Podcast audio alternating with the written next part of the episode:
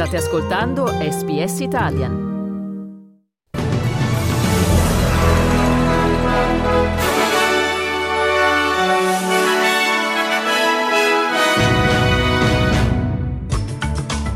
Medio Oriente, Tel Aviv denuncia trovati tunnel di Hamas sotto la sede dell'Agenzia dell'ONU per i rifugiati palestinesi. Intanto Israele lancia l'offensiva su Rafah.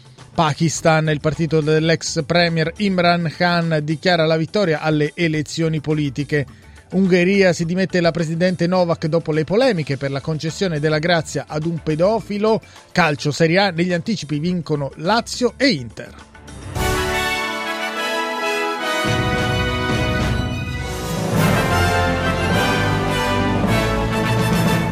Buongiorno da Dario Castaldo con il notiziario di radio SBS di domenica 11 febbraio 2024 che apriamo dal Medio Oriente dove l'esercito israeliano ha annunciato di aver scoperto un tunnel di Hamas che passava sotto un edificio principale dell'Agenzia dell'ONU per i rifugiati palestinesi nel quartiere Rimal a Gaza City.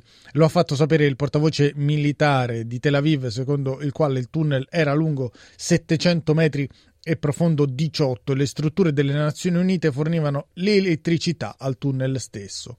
Il tunnel, il cui imbocco, secondo il portavoce militare, è stato trovato vicino ad una scuola, sempre dell'UNRWA, fungeva da risorsa significativa dell'intelligence militare di Hamas.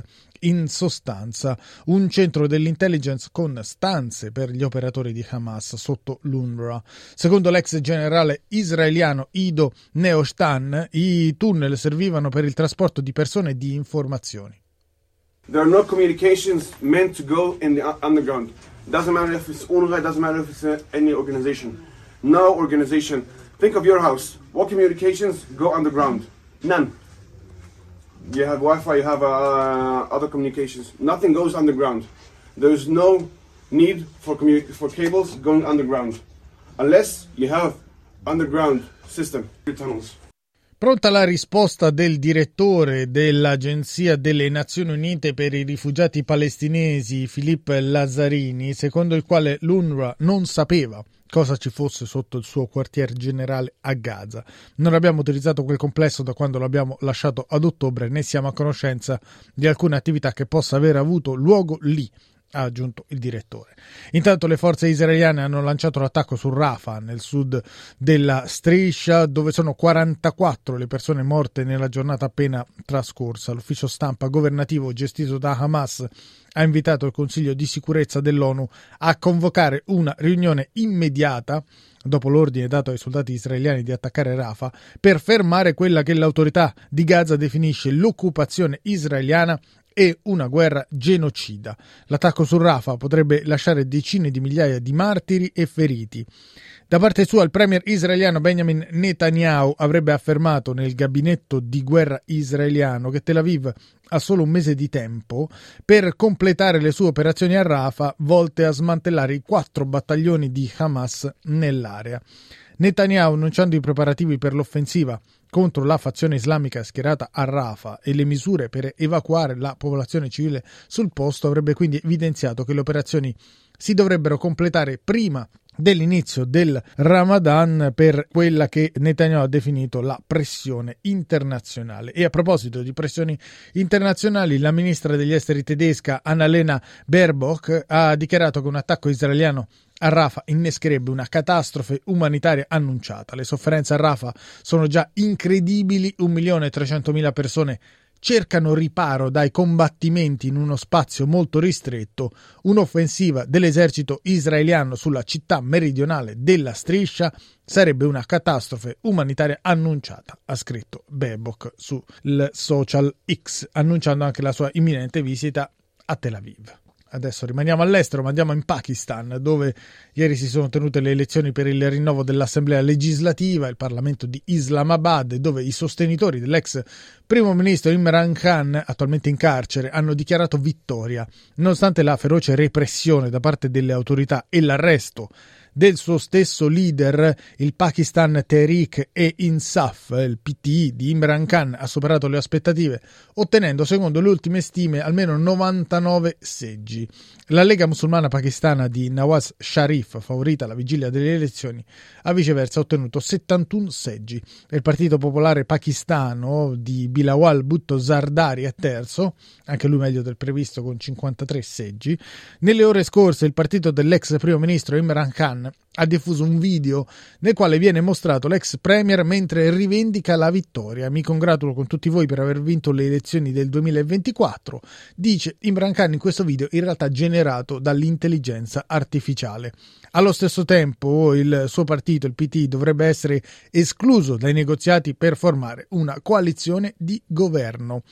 Alima Khan, sorella di Imran, è stata intervistata dalla SBS alla quale ha dichiarato che i cittadini pakistani hanno scelto il loro prossimo leader e che Imran Khan alla fine la spunterà. I think Imran Khan predicted it uh, months ago that when the people take a decision that they will want a change, there's nothing that will stop them ancora all'estero, ma andiamo in Ungheria dove la presidente Katarina Novak ha annunciato uh, le dimissioni dopo le proteste scoppiate nel paese per la grazia concessa ad un condannato in un caso di abusi sessuali su minori. Mi scuso con coloro che ho ferito e con tutte le vittime che hanno potuto avere l'impressione di non essere state tutelate dalle autorità. Sono, ero e resterò a favore della tutela dei bambini e delle famiglie, ha detto la 46enne Novak in un messaggio televisivo alla nazione. Bocsánatot kérek azoktól, akiket megbántottam. I apologize to those I have hurt and to any victims who may have felt I am not standing up for them. I have been, am and will be for the protection of children and families. As head of state, I am addressing you for the last time today. I resign from the office of President of the Republic. Lemondok a köztársasági elnöki tisztségről. In Ucraina adesso dove è di almeno sette morti, tra i quali tre bambini, il bilancio di un attacco aereo con droni lanciato dalle forze russe nella città orientale di Kharkiv, tra le vittime anche un neonato di pochi mesi. Il procuratore di Kharkiv, Alexander Filchakov, ha fatto sapere che l'attacco è stato ordito con un drone di fabbricazione iraniana. Tonight, the Russian military launched Shahed type drones from Belgorod. As a result, close to 11 pm, three Shahed drones hit an infrastructure object in Kharkiv's district.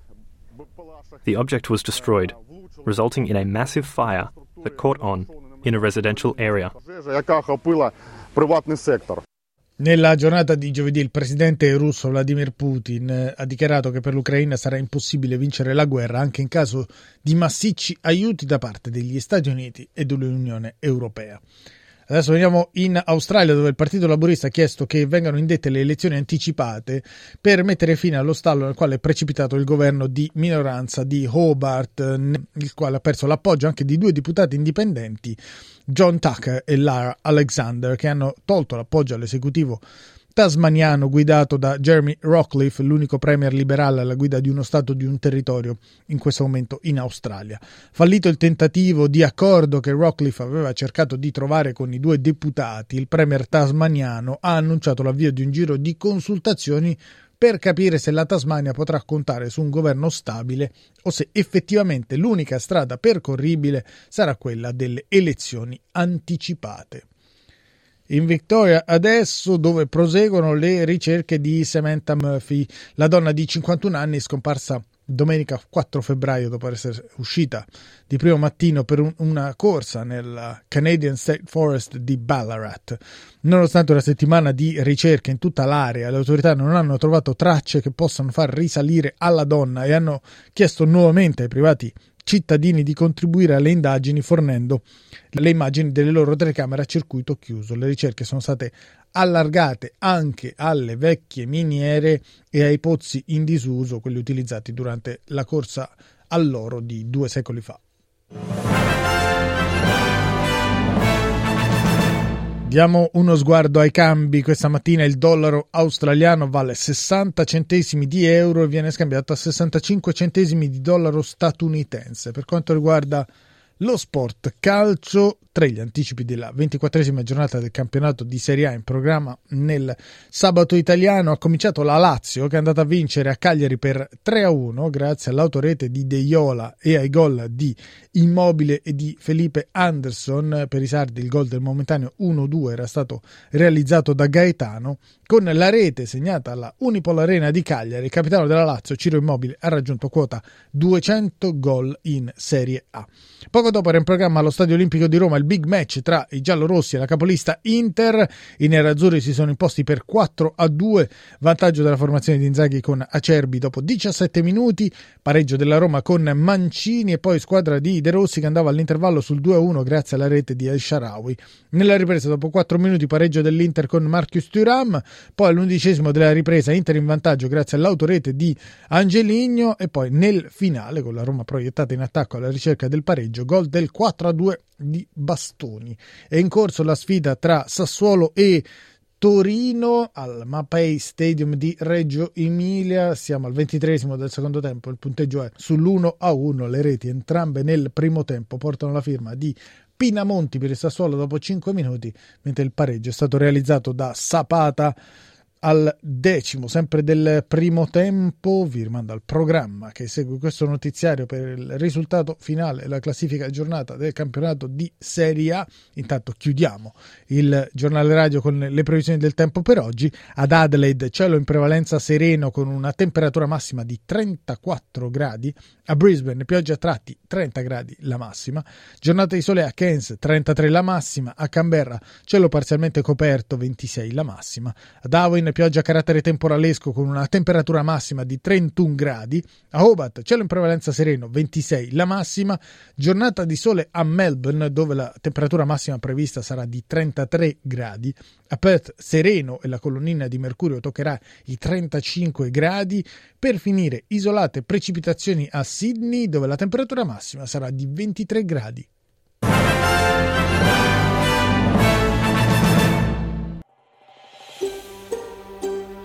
Cliccate mi piace, condividete, commentate, seguite SPS Italian su Facebook.